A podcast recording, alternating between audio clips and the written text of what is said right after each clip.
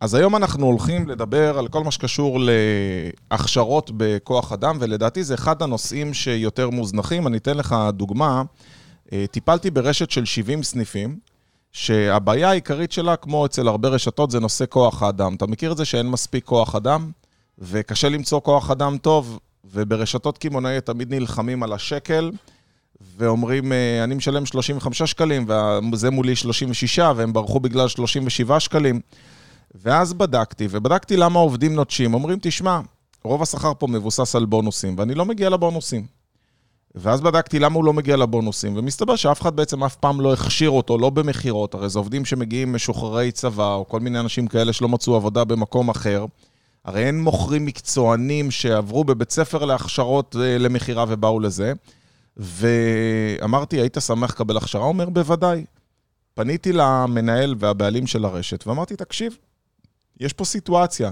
העובדים שלך, השכר שלהם מבוסס בעיקר על בונוסים, ולעומת זאת הם לא מקבלים הכשרה על מכירות, ולכן לא מגיעים ליעד, ולכן עוזבים.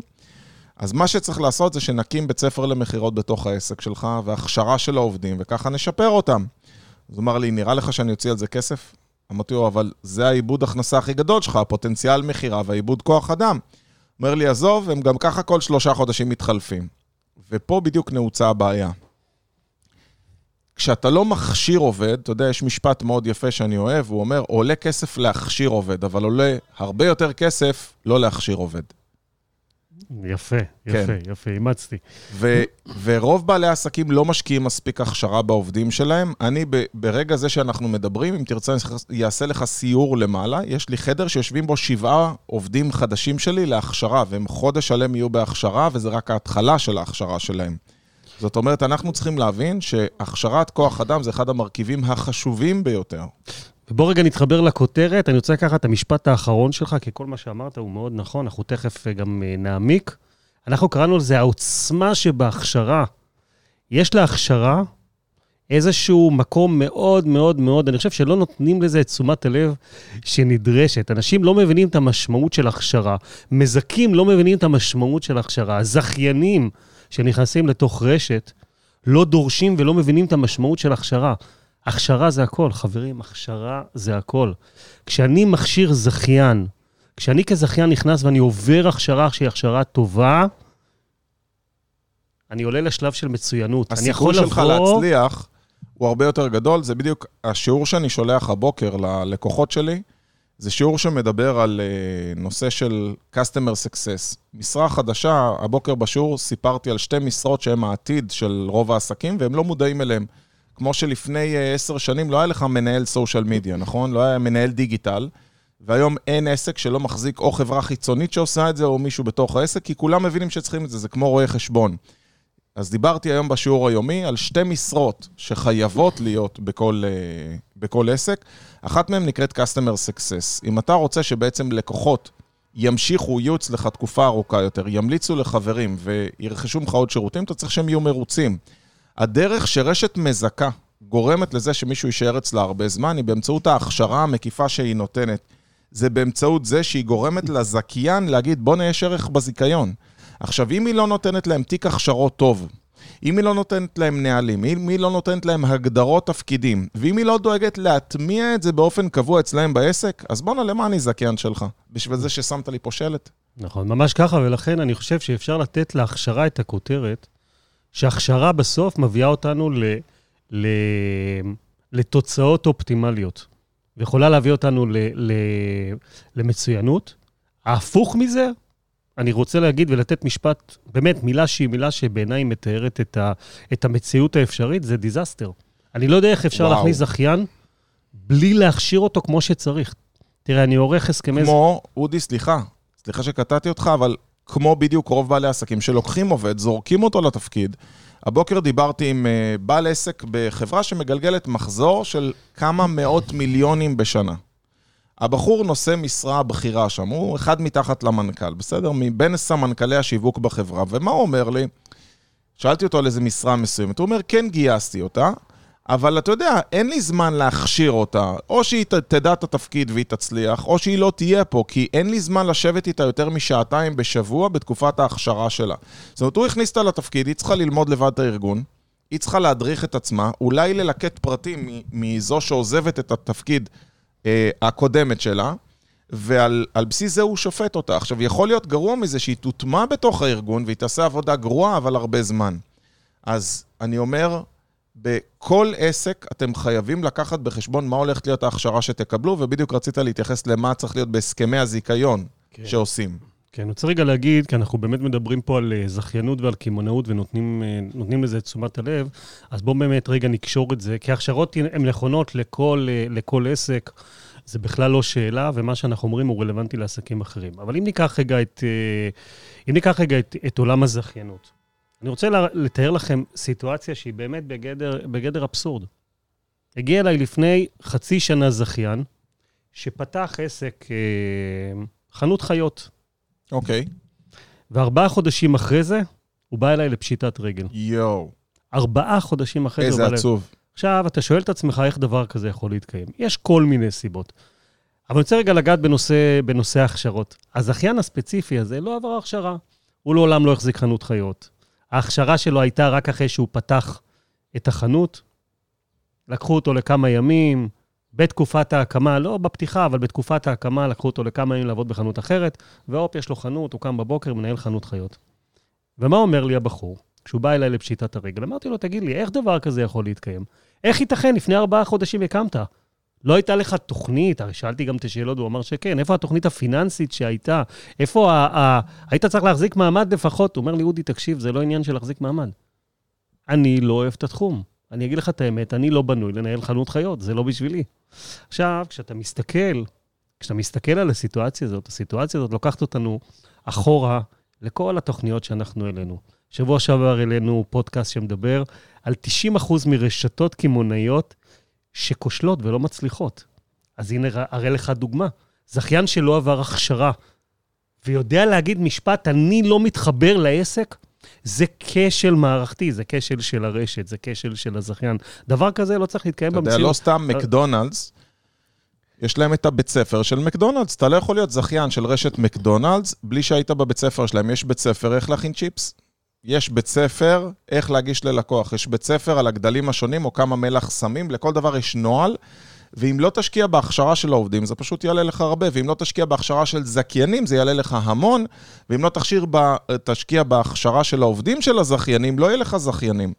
אי אפשר לקחת בן אדם, לתת לו מתכון, לתת לו שלט ולהגיד לו, קח תעבוד. נכון, ומקדונלדס זה באמת סמן ימני ודוגמה, אבל בוא נאמר שמרבית הרשתות לא יכולות להחזיק בית ספר. אגב, זה רעיון טוב לפתוח בית ספר... אה, לרשתות קמעוניות. לרשתות, כשתהיה מספיק מודעות, אנחנו נוכל לעשות... אתה יודע מה הבעיה? אני פעם רציתי לעשות דבר כזה, ואז עשיתי סקר מבין לקוחותיי. הרי יעצנו לרוב הרשתות הקמעוניות, אנחנו הכי גדולים בזה בארץ. הם לא מוכנים להשקיע בזה. כמה שהם מבינים שזה נחוץ, הם לא מוכנים להשקיע. זה בערך כמו כל אלה שיודעים שזה לא בריא אה, לעשן והם מעשנים, או כל אלה שיודעים שבריא לעשות ספורט והם לא קמים מוקדם בבוקר. אני חושב שזו תוצאה של חשיבה פה במדינת ישראל, זה עצוב להגיד את זה. אני חושב שאי אפשר להגיד את זה, כ... זאת אומרת, אפשר להגיד את זה כאמירה כללית, יש כמובן הרבה יוצאי דופן, mm-hmm. אבל החשיבה היא קצרת טווח. כשהחשיבה היא קצרת טווח, אז אני חושב על התקציב שלי ועל מה אני מוציא, ואני מחפש לבנות מבנה רזה, ואני, בגלל היעדר אה, תוכן וידע, אז הרבה פעמים אני, אני, אני מטאטא את הדבר הזה, ואני מתחיל לעבוד, אני אומר, אני אתחיל. אחרי זה אני, אחרי זה אני אטפל בכל הדברים האלה. זה בלתי אפשרי ללכת אחורה, ועץ שצמח עקום, אתה יודע כמה קשה ליישר אותו. ואני חושב שמה שאתם עושים פה בסקסס, אגב, זה, אה, זה דבר שהוא, שהוא מדהים. אה, יש פער פשוט מאוד גדול במודעות. אני חושב שמי שמגיע אליך, אלעד, זו דוגמה מאוד טובה. גם אני הגעתי לך, הרי... אמנם כשיתוף פעולה, והתחלנו ונהיינו חברים, אבל בתוך הדבר הזה הפכתי להיות גם, אה, גם לקוח ולקוח מרוצה, כי הבנתי באיזשהו שלב שייעוץ ותמיכה זה לא דבר רע. אנחנו לא יודעים ולא יכולים לעשות הכל. וגם אם הידע קיים, אנחנו עובדים על אה, דברים דחופים הרבה פעמים שמנהלים אותנו, ואנחנו לא יכולים להימנע מלקחת מישהו שיודע לעשות את זה עבורנו. אז מה שאתה עושה באמת עם רשתות, זה דבר בעיניי שהוא, שהוא, שהוא, שהוא מדהים, ורשת שלא לוקחת את זה בין אם זה אתה או בין אם זה עושה את זה בעצמה, אני חושב שזה נון מאוד מאוד מאוד מאוד גדול. היא צריכה לחשוב פעמיים אם היא רוצה לצאת לדרך. אם אתה שואל אם... אותי, קודם כל תודה על הפרגון. כל אחד צריך להחזיק מערך הדרכות, כל אחד צריך להחזיק מנהל משאבי אנוש. כל אחד צריך שיהיה לו מערך כזה, ואני יכול להגיד לך שאחת הרשתות המצליחות, כשהתחלנו איתה, היא הייתה שבעה סניפים, הגענו ל-40 סניפים, וחלק מהצמיחה בהתחלה, אני העברתי לו את ההכשרות, ואז חלק מההוראות שלי אליו הייתה, בוא נקים אצלך בית ספר. והוא אמר לי, מה זה בית ספר? אמרתי לו, חדר ישיבות יש לך? כן. תעשה חדר ישיבות גדול יותר, כזה שיכול להכיל 20 איש, לא חדר גדול מאוד. ובחדר הזה בוא נקבע איזשהן הדרכות סיסטמטיות. מוכר חדש שלא מכר בכלל, מוכרים שרוצים לשפר את יכולת המכירה שלהם למוכרים מקצועיים, מומחי טיפול התנגדויות, ובעצם בוא נבנה מערך הכשרות בתוך העסק. פשוט התחלנו להריץ בלופ. בהתחלה אנחנו הרצנו את הבית ספר עבורו, אנחנו בנינו את המצגות, אנחנו העברנו את ההדרכות, ולאט לאט העברנו גם את התפקיד הזה למנהל אצלו שגייסנו, שהוא היה מנהל משאבי אנוש. פשוט הוספנו לו תפקיד. לפעמים המילה בית ספר היא קצת מפחידה. אני אומר, בוא תעשה משהו מאוד בסיסי בעסק שלך. מספיק שאצלך בעסק שעתיים בשבוע עובדים יתפנו ללמוד, או יהיה לך זמן שאתה משקיע בזכיין שלך או בעסק שלך, אתה תראה שיהיה לך תפוקות הרבה יותר גבוהות בכל מה שתעשה בעסק. כן, אני, אני מסכים איתך מאוד, ואם אנחנו רוצים באמת לדבר ברמה הפרקטית, אם יש פה רשתות ש... שרואות את התוכנית, אז אני חושב שנושא ההכשרות זה נושא שאי אפשר לדלג עליו. ואם אתם לא מסוגלות או לא עושות את זה, יש לכם היום רשת, ואתם לא מכשירות כמו שצריך, אני אומר לכל הפחות, סינון הזכיינים הוא קריטי בשביל הצלחת הסניפים שלכם. ולכן כשמגיע זכיין, הדבר הראשון שצריך לעשות בעיניי, הפילטר הנכון, זה בואו תכניסו אותו לתקופה מספיק ארוכה, לתוך סניף קיים. תנו לו לראות אם הוא בכלל אוהב את ה... את העסק. תראו איך הוא מתפקד, תראו אם יש לו את היכולות, אם יש לו את ה-DNA להיות זכיין.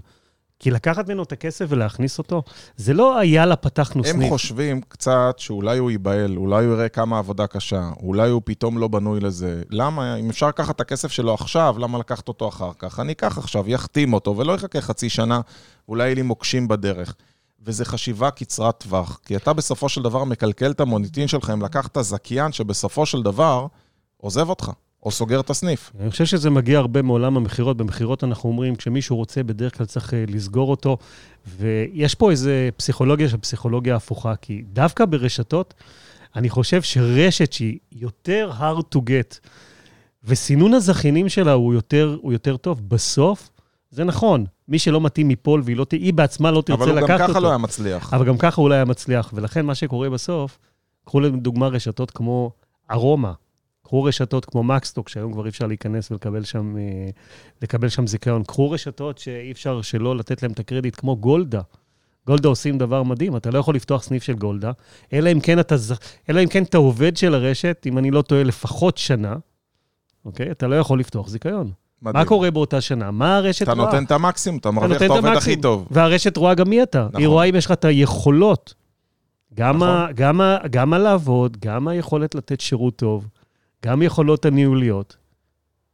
מכירה אותך מספיק טוב, יודעת איפה הכשלים, יודעת איפה הדברים החלשים, יודעת לחזק לך את מה שאתה טוב, ואז נותנת לך מסלול שבו אתה הופך להיות זכיין. שזה, גולדה זה רשת שצומחת, כי הסניפים שלה בנויים מבחינת תשתית מאוד מאוד טוב. ומה התשתית? התשתית. קונספט מנצח, אבל זכיינים, שהם זכיינים, שהם חלק, מ... הם חלק מיחידת עילית, שיוצאים, לוקח הרבה זמן עד שהם מגיעים לשלב שהם מקבלים את הסניף, וכשהם מקבלים אותו הם מעריכים, והם באים בכל הכוח, והם נותנים את כל מה שיש. וכל מה שהם עושים זה את מה שהם למדו כבר לעשות בשנה האחרונה, רק יותר טוב. אז אני אגיד לך שהכשרות לא צריכות להיות כאלה מסובכות. רוב האנשים, כשהם אה, חושבים על הכשרה, הם חושבים על אחד על אחד, ואחד על אחד זה מאוד time consuming. ואני בא ואומר, תצלמו את ההכשרות שלכם. בואו ניקח את אותו בן אדם שמכשיר מישהו במכירות. אחד הדברים שאני עובד עם הלקוחות שלי היום, וזה דרך אגב חלק ממה שדיברתי בשיעור היום בוואטסאפ, זה מנהל מוצרים דיגיטליים. תחשוב שאני לוקח את ההדרכה איתך, ונגיד שאתה מנהל המכירות ברשת מסוימת. אני מצלם את ההדרכה שלך בווידאו, ואני מייצר תרגילים במערכת לימוד אונליין. יש מערכות כאלה, שכמו שלנו יש את האוניברסיטה של סקסס, שאתה יכול בפנים ללמוד מערכת אונליין. אתה נכנס, יש קורס, אתה צופה בסרטון, מיד עונה על שלוש שאלות. אם אחת מהשאלות היא ענית לא נכון, אתה צריך לראות את השיעור מחדש, ובעצם פעם אחת העברת הדרכה, צילמתי את אותה הדרכה, ואני כל פעם יכול לקחת זכיין ולתת לו לצפות בזה עוד פעם ועוד פעם, עד שהוא מתמחה בזה, ובעצם זה מייתר את הצורך כל פעם לייצר כיתה, למצוא זמן לימוד שמתאים לכולם, ובסופו של דבר מה שאני עושה, אני מייצר לעצמי מערך לימודים. בואו צלמו מעכשיו את כל ההדרכות שלכם. בואו צלמו, אתה יודע, אחת הבעיות זה איך מפעילים קופה. אתה יודע כמה הדרכות וכמה שעות, וזה מפריע לפעילות הסניף, על איך להפעיל קופה, איך מוציאים זיכוי.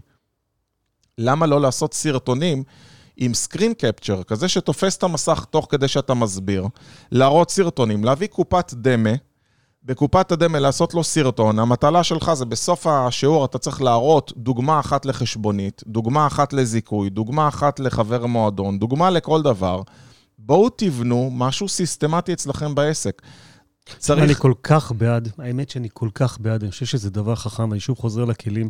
יכול להיות שבאמת צריך לבנות את זה כשירות ולתת את זה לרשתות, ולעשות להם אה, פורמט כזה של, אה, של הכשרות מצולמות.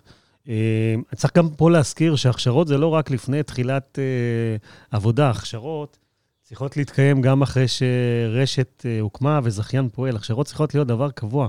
אנחנו כולנו בכל עסק, כל הזמן עובדים על הכשרות, אנחנו עושים את זה בכל מקרה. אנחנו רוצים להביא את העסק לרמת מצוינות. אז רשת שנותנת את האפשרות להכשרות, רשת שהופכת את זה לחלק מהדרישות שלה, שזכיין ישתתף. זה לגיטימי גם לקחת כסף עבור ההשתתפות. סמלי, זה בסדר. זה חלק מדמי הזיכיון, אני חושב שפה אתה נותן לי בעצם ערך. אתה בא ואתה אומר, עכשיו לצורך העניין, בוא נראה אם עכשיו הוא יתנהג יפה. שקל יש לו מצב רוח לשחק הבוקר, אז הוא לא נותן לי, לא נותן לי לשדר, אלא במקום להקשיב הוא משחק. שקל, שב יפה, אם לא, אני אוריד אותך. תחשוב שזה בעצם חלק מהערכים שלי כזכיין, אני בא ואני אומר, אוקיי, יש לנו פה משהו שאני נותן לך, אתה מקבל מאיתנו שבועיים הדרכה, בהדרכה הזאת אתה צופה, יש לנו ככה וככה שעות. אתה יודע מה, למה ללכת רחוק? אני הרי מכרתי סניפים בחו"ל. בשיא היה לי 15 סניפים בעולם שפתחתי, ואני יכול להגיד לך שכל פעם שעשיתי הדרכה וצילמתי, הרי אני משחרר כל פעם מוצרים חדשים ושירותים חדשים, פשוט הייתי מצלם את ההדרכה. יצרתי אתר מנויים, כמו שיש גוגל דרייב ויש דרובוקס, יצרתי פשוט אתר מנויים עם סרטונים, עם checklist, עם דף עבודה. צפה בסרטון הזה, תעשה את זה. פתחתי קבוצה לקהילה שאפשר לשאול שאלות ותשובות, ואז מקבלים שם מענה, והבן אדם אומר, וואו, כמה ערך אני מקבל. וזכיינים שנים אחרי זה נעזרים באותה תיקייה להיכנס שוב לראות או להכשיר את העובדים שלהם. בואו תתעדו את החומרים האלה ותיצרו משהו שהוא הנכס. כשאתה מוכר זיכיון, ואני חוזר דווקא להסכמים, ששם אתה מלווה את הלקוחות, לפני השידור אמרת לי, אלעד, לצערי הרב, סעיף ההכשרה זוכה לסעיף כזה קטן בהסכמים. אמת. אני חושב שאתם בתור זכיינים או בתור רשת מזכה צריכים להרחיב את הסעיף ולדרוש את אותה הכשרה. תחשוב שהיית הולך להירשם לחדר הכושר, ומישהו אומר לך, תשמע, המנוי שלך הולך לעלות יותר אם אתה לא מגיע. תחשוב, זה גימיק לרשת. אנחנו רוצים לעודד אותך להגיע. ככל שתגיע יותר, המחיר שלך הוא יהיה מוזל יותר. ככל שתגיע פחות, אתה בעצם מדהים. תשלם יותר. אנחנו רוצים שבסופו של דבר האנשים האלה יבואו ויתאמנו יותר ויהיה להם תוצאות. נכון, אני חייב להגיד שאני כעורך דין, אה, זה באמת מאוד ניכר שבהסכמי זיכיון, שבסוף צריך לזכור, זה רק הסכם, כי רשת ההכשרה שלה בסוף היא על פי מדיניות. אבל על להתעכב, כשאני ניגש להסכם, אני תמיד מרחיב את סעיף ההכשרות. ואני רוצה לדעת מה ההכשרה שהזכיין מקבל. אני עושה את זה לא רק עבור משפטית שיהיה לזכיין את הדרישה, כי אני יודע שאני רוצה שהזכיין שלי יעבור ההדרכה. אני יודע כמה זה חשוב לו, ואני יודע כמה זה חשוב לרשת. אז גם אם הרשת לא כתבה ולא נתנה לזה את, ה, את הביטוי, הדרישה פה היא דרישה, בסוף אני עושה את הטובה גם לרשת. בואו תרשמו, בואו תתחייבו, בואו תגידו מה אתם הולכים לעשות בשביל הזכיין. בסוף זה יעבוד, זה ישרת גם אתכם וגם, את כולם. וגם את הזכיין. יהיה לזכיין תוצאות טובות יותר? זה בדיוק כמו שתשקיע נכון. בעובד, יהיה לעובד שלך תוצאות טובות יותר. במקום להחליף עובדים או להתפשר, אתה יודע, זה אבסורד, אבל הרבה אנשים לא מגייסים כוח אדם, ואז כשהם מגייסים הם לא מכשירים אותו, ועשו מחקר, דרך אגב, בדקו מה סיבת הנטישה הגדולה ביותר של כוח אדם. זה לא שכר, זה לא יחס מהבוס. דרך אגב, מבחינת רמות, מספר אחד זה היעדר הכשרה, אנשים שזרקו אותם למים. מספר שתיים זה יחס לא טוב מצד ההנהלה או הבעלים. והמספר השלישי זה השכר. זאת אומרת, אנשים מוכנים להתפשר בשכר כל עוד הם יקבלו הכשרה טובה יותר. ואגב, זה לוקח אותי למשפט, אמרתי את זה באחד הפודקאסטים, וזה שווה להזכיר את זה גם בהקשר הזה. הגישות פעם בעולם היו, בואו ניקח עובד ונהפוך אותו ל multitask, ניתן לו, ניתן לו שידע לעשות את, ה, שידע לעשות את הכל. היום הגישות בעולם הולכות ואומרות, בוא ניקח עובד, נראה במה הוא טוב, ואז ניתן לו ביטוי במקום שהוא טוב, ונקבל תוצאות שהן תוצאות יוצאות דופן, כי הוא נמצא במימוש עצמי, ו... ועושה את מה שהוא אוהב ואת מה שהוא טוב בו. עכשיו, כשהדבר הזה פוגש הכשרה, אנחנו לוקחים את אותו עובד שהוא טוב, נגיד עובד שהוא טוב במכירות, לוקחים אותו, נותנים לו, להיות, נותנים לו את הבמה, נותנים לו את התשוקה וגם נותנים לו את הכלים, אז הוא יוציא תוצאות הרבה יותר טובות. אם נעשה את ההשלכה הזאת גם לגבי עסק בזכיינות, קח זכיין. יכול להיות שהוא, אין לו יכולת ניהולית. Mm-hmm. אז אנחנו נביא יד ימין, שיהיה מנהל, נכשיר את יד ימין כמנהל, וניתן לו את הסמכויות הניהוליות, ונשים את הזכיין במה שהוא טוב, ויצרנו סניף שהוא סניף טוב, מאוזן, עם אנשים שעושים את מה שהם טובים. אודי, לא היה פעם שלא עשינו הדרכה לזכיין, או לא עשינו הדרכה לעובד, והוא לא שיפר את התוצאות שלו למחרת. למעשה, אם ניקח את ה... נגיד שהציון הוא 100, ניקח את ה-100 אחוז, ביום למחרת התוצאות קופצות ל-120-125 אחוז, ואחרי זה זה מתייצב על 110-115 אחוז. זאת אומרת, תמיד יש איזה פיק של יישום, כי העובד מתלהב מכל הצעצועים והכלים החדשים שהוא קיבל, אז הוא מיד מיישם הרבה מאוד. אחר כך הוא טיפה נרגע והוא ממשיך, אבל הוא קיבל ערכים יותר גבוהים. ובעצם אתה מייצר התניה חיובית. אתה אומר, תראה, בכל פעם שאני משקיע הכשרה, אני מקבל תוצאה יותר טובה, ובכל פעם שאני מוכשר, אני מקבל כלים יותר טובים ותוצאות יותר טובות. ואתה גורם לארגון לרצות ללמוד ולהשתפר כל הזמן. אגב, זה נכון לגבי כל דבר בחיים, אני חושב שכולנו לומדים וכולנו עושים, אנחנו מכשירים את עצמנו, קריאה זה הכשרה, לימוד עצמי זה הכשרה, אנשים הם אוטודידקטים, החיים מנהלים אותנו, ולכן הרבה פעמים אנחנו לא עושים את הדברים בצורה אופטימלית. כי זה מנהל, אז הכשרות בתוך אה, רשת מזכה, או, או הכשרות מובנות בתוך ארגון, מה שהן עושות, הן עוצרות רגע את הזמן, והן אומרים, עכשיו זה זמן ללמוד ולהחכים, ואז אנחנו מוודאים שזה קורה. אליאב אלאלוף, שאני מאוד מעריך אותו, הוא חבר, הוא חבר טוב, העלה אתמול איזה פוסט מעניין, ש... ש... היה באיזשהו אירוע ותפס אותו, אה, תפס אותו, אליאב הוא מנטור, והוא באמת, אה, יש לו המון המון תובנות שהוא מעלה וכותב ספרים. אה, בחור מאוד מאוד מוערך, למדנו ביחד משפטים. הוא העלה פוסט שתפס אותו איזשהו בחור באירוע והגיע אליו ואמר לו, תגיד, אתה אליאב אלאלוף, נכון? תדע לך שזה... אני לא אוהב את הסגנון כתיבה שלך, כי אתה תמיד, תמיד מתנשא כאילו הכל אתה יודע. אז מה ענה לו אליאב? מאוד אהבתי את התשובה. אליאב ענה לו, אתה יודע, זה מפתיע אותי מה שאתה אומר לי, כי הכותרות שלי של הפוסטים זה שלושה דברים שלמדתי השבוע. אני בצורה מובנית מספר כל, כל יום, או כל שבוע, על לפחות שלושה דברים שאני למדתי. אז איך אני יכול לדעת הכל? אז אני אומר, הלימוד וההתפתחות וההכשרה אף פעם לא עוצרים אצל כולנו. אין סוף. אין סוף לדבר הזה. גם מה שאנחנו עושים עכשיו, הפודקאסטים האלה, הם נועדו לעזור לאנשים ללמוד, לשמוע יותר טוב ולהבין יותר טוב על קמעונאות. אמת. אני בכל יום, אני עכשיו בדיוק אה, מסיים, אה, אפרופו קמעונאות, ממליץ בחום למי שבתחום לשמוע, אה, אני מסיים להאזין לספר שנקרא The Membership Economy, שהוא מדבר על הכלכלת חברים, על זה שאתה בעצם צריך לייצר נאמנות וליצור חברים ומשתמשים, ולא להתייחס אליהם כאל לקוחות, ואיך לעשות את זה בצורה נכונה. כתב את זה מי שייעץ לנטפליקס, ובנה איתם את המועדון לקוחות שלהם, ומאז שהם התחילו בתור מוכרי DVD, לא יודע אם אתה יודע. יודע ש-DVD, נטפליקס התחילו בתור שירות מנויים ל-DVD כמו בלוקבאסטר, הם התחילו בתור מתחרים של בלוקבאסטר. אתה יודע מה היה היתרון שלהם על בלוקבאסטר, ומה הם הצליחו לקחת נתח שוק? סקרן. זוכר שהיינו שוכרים uh, קלטות וידאו? נכון, תמיד היו קונסים אותנו על איחורים, היה כאילו סרט שהוא להיט, יש לך יומיים, כן. סרט שהוא לא שלושה ימים, ומקסימום שבוע תחזיק, אם לא זה קנסות. מה שהם ניצחו את בלוקבאסטר זה הם התחילו בזה שאצלנו המנוי, קודם כל זה מנוי ולא שכירה לפי סרט. ואין קנסות על איחורים. פשוט קח, תחזיק אצלך תמיד שלושה DVDs, מה שבא לך תחזיר, תחליף לאחד אחר, אבל אתה יכול להחזיק אותו בינתיים אצלך, והם פשוט יצרו איזשהו בידול מסוים בנישה הזאת. והספר כולו מדבר על איך בעצם תיצרו לעצמכם את המועדון אה, מנויים או נאמנים שלכם. וקודם כל, על זה גם נעשה איזה יום אחד פודקאסט על המועדוני לקוחות השונים שקיימים, ואיך לעשות את זה נכון, כי זה באמת מאוד מאוד נכון, ודרך אגב, נישה מאוד מוזנחת. שתדע, רובם עושים כרטיס ולא באמת עובדים עם המועדון. אבל נחזור לנושא ההכשרות וההדרכות, גם בזה, אודי, עד שלא הטמעתי הדרכה אצל הכוח אדם בנושא הגיוס כוח, בנושא גיוס מנויים, פשוט לא גייסו מנויים. כן, בשביל זה אנחנו חוזרים ואנחנו אומרים שהטמעה של, של, אה, של הדרכות מובנות זה הפיצוח הנכון אה, בסוף, הדרך הנכונה, כשאנחנו מדברים על רשתות. ואני אומר, לא צריך להתחיל תמיד מדברים גדולים. אפשר להתחיל ממשהו פשוט. יכול להיות שאת ההדרכה אני מעביר כבעלים של רשת, אה, וזה בסדר גמור. אבל בואו נכניס את זה בצורה מובנית, נרגיל את הארגון שלנו, נרגיל את הזכיינים שלנו שמגיעים וצורכים הכשרות באופן קבוע. ההרגלים האלה מאוד מאוד חשובים.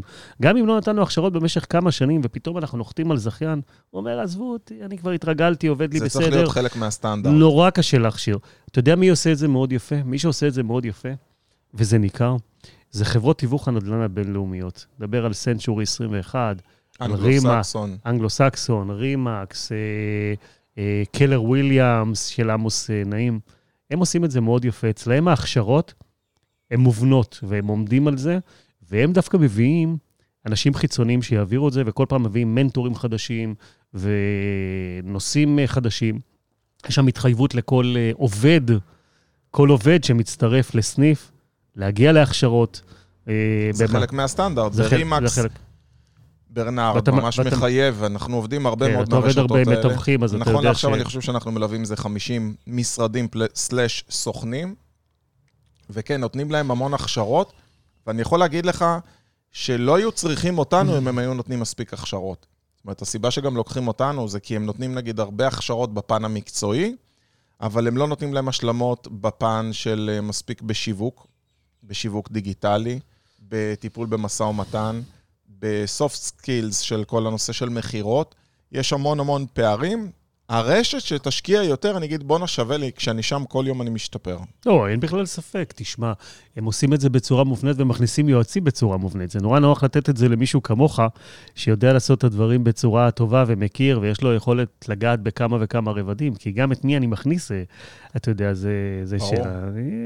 הם אוהבים קביעות והם עושים דברים קבועים, ולכן לקחת אה, גופים כמו סקסס, שעושים את הדברים בצורה, אה, בצורה מובנית ויודעים לטפל באמת בכל הסייקל הזה, זה פותר וחוסך בסוף הרבה מאוד, אה, אתה יודע, גם חוסך הרבה כסף והרבה כאב ראש. אז אנחנו חוזרים ואנחנו אומרים שהכשרות באמת זה דבר כל כך חשוב, כל כך חשוב, זה מביא את הארגון למצוינות, אבל זה גורם מסנן נורא חשוב בתחילת הדרך, ולכן אנחנו לא מתביישים להגיד שהוא קריטי, הוא קריטי בתוך הארגון. תעשו סינון נכון, רשתות. מגיעות אליי כמעט כל שבוע רשתות. היום אני הולך להעלות פוסט על רשת חדשה ש... שהצטרפה. זו רשת שיש לה סניף אחד, אנחנו קוראים לה רשת. למה רשת? כי היא הולכת להיות כי רשת. היא הולכת להיות רשת. תיאום הציפיות הראשון שאני עושה לה, זה לא יאללה, בוא נעשה לך הסכם ונוציא אותך להיות רשת. בוא נשב ונראה אם אתם מבינים את המשמעות של להיות רשת. נכון. אה, סיפרתי לך בטלפון, כשדיברנו אתמול על נושא של השיחה, שיש לי באמת דוגמה רלוונטית, ואני רוצה לתת דוגמה. אותה, לא אותה רשת, הגיעה אליי רשת ש... שאמרה לי, אודי, תשמע, אנחנו רוצים לפתוח סניף. ויש לנו בחור שאנחנו רוצים לצרף, אבל יש לנו בעיה איתו. כי אנחנו רוצים שהוא יתפוס משמרת. הרשת היא בתחום, ה... היא בתחום הפיצות. אנחנו רוצים שהוא יתפוס משמרת ויעבוד כזכיין תפעולי. אבל הוא בראש שלו רוצה שלושה סניפים, והוא רוצה לגדול והוא רוצה להיות מנהל. אמרתי להם, תקשיבו, בואו תארגנו שיחת טלפון ותנו לי להיות נוכח, כי אני צריך להרגיש את הבחור. יש פה בעיה במה שאתם אומרים. אם אתם לוקחים מישהו, כשאתם היום אומרים, מה שחסר לנו זה התפעול, ואם אתם לוקחים מישהו שאתם רוצים להפוך אותו למנהל, אנחנו לא הופכים אף אחד למנהל לפני שהוא מתחיל ורואה את, ה, את רצפת העבודה ועושה עבודה במשך תקופה מספיק ארוכה, ואנחנו רואים שהוא טוב. אין בעיה לבנות לו את העתיד ולדבר איתו על זה שהוא מיועד בסוף. שיהיה מוכן להתחיל לעבוד אבל מלמטה. בוא תתחיל לעבוד. אומרים, כן, זה בעייתי, הוא לא רוצה לתפוס משמרות, הוא רוצה רק להיות מנהל בסניף, הוא רוצה לעבוד מספר שעות ביום, ולא. אמרתי, בואו תארגנו שיחת טלפון. מה לדעתך קרה אחרי שיחת הטלפון? בשיחה שנורא כיבדנו אותו. הבן אדם בטח רוצה להיות מנהל גדול, הוא לא בא לו לעבוד. נכון. בכמה שיחות טלפון ש... בכמה שאלות ש... שהפניתי לו בשיחת הטלפון, כשהבעלים של הרשת היו על הקו, הם הבינו לבד שזה לא האיש שלהם. כי כל שאלה שהפניתי ואתגרתי אותו, הם בצד שלהם, יש להם מצוקה, מתוך המצוקה הם כבר היו מוכנים להכניס אותו. אני בצד שלי, שאני לא מעורב רגשית, כשהפניתי כמה שאלות שהן שאלות טריוויאליות, אמרתי לו, תקשיב, אתה מחר בבוקר צריך לקום ולעבוד פה לפחות שנתיים בתוך הסניף, אין בעיה, נהפוך אותך למנהל גדול. תהיה בעלים לא של שלושה סניפים, של עשרה סניפים. כל השאיפות שלך יתגשמו ברשת. אנחנו נדאג לזה. רק בוא תגיד מה אתה נותן מנגד. כרגע, אתה צריך ללמוד את העבודה, אתה צריך ללמוד להיות מנהל. אתה צריך ללמוד להכיר את הביזנס מלמטה. המשמעות היא שאתה צריך לקום בבוקר ולתת פה לפחות שמונה שעות ביום, ולעבוד פה שנתיים. אתה מסוגל לתת את זה? אמר לי, תשמע, אני לא בטוח שאני יכול לעשות, יש לי גם עיסוקים אחרים, אני, אני רוצה לתת את השלוש-ארבע שעות ביום ולהכניס עוד מנהל. אז הוא בא להיות בעלים, הוא לא בא לעבוד. אז הוא, הוא בא להיות בעלים והוא לא בא לעבוד, ואני לא רוצה לתת לזה בסדר או לא בסדר, אבל זה לא מה שהם צריכים. אה, ובגישה שלנו, אה, התנאים האלה לא יכולים להתקיים בשביל להשיג בסוף את המטרה. אז אני אומר, הפילטרינג הזה בסופו של דבר הוא נורא נורא חשוב. אנשים צריכים להיזהר, רשתות צריכות להיזהר מלעשות אידיאליזציה, מלהגיד יהיה בסדר. כשאומרים יהיה בסדר... שיפסיקו לחפש למכור ויתחילו להסתכל על שימור. דיברנו על זה קודם, Customer Success. אצלם ה-Customer Success זה סניף שעובד, שמכבד את הרשת, שהוא מצליח, שהוא מהווה מגדלור לשאר הסניפים, לאנשים שהיו רוצים זיכיון. ואני אסיים בזה, חברים, תשקיעו בהכשרה, הכשרה, הכשרה. אתה זוכר מה היה המשפט? אמרנו שעסק שלא משקיע כסף בהכשרת העובדים, זה עולה לו הרבה יותר כסף לא להשקיע בהם. אז חברים, אני מקווה מאוד שאהבתם. אנחנו נשתמע איתכם פה כל יום רביעי, שמונה בבוקר, בקו קופה, תוכנית הקמעונאות והזכיינות בעידן החדש. אודי דן הירש ואלעד הדר, ואם יש לכם שאלות, אתם יודעים איך למצוא אותנו. כן, אני גם, אני, אני גם יאמר לסיום שאנחנו לא מדברים על זה הרבה, אבל אנחנו באמת פה לרשותכם אה, לכל ייעוץ, אה, לא תמיד בכסף, גם ייעוץ ראשוני, תרימו טלפון. אנחנו, אנחנו באמת פה בשביל לעזור לכם במה שאפשר, בשביל לכוון, אה, לפתוח קצת את הראש. זאת המטרה, אנחנו רוצים ליצור אה, תחום, מצוינות בתחום, והבשורה הזאת היא בשורה מבחינתנו שהיא נורא חשובה.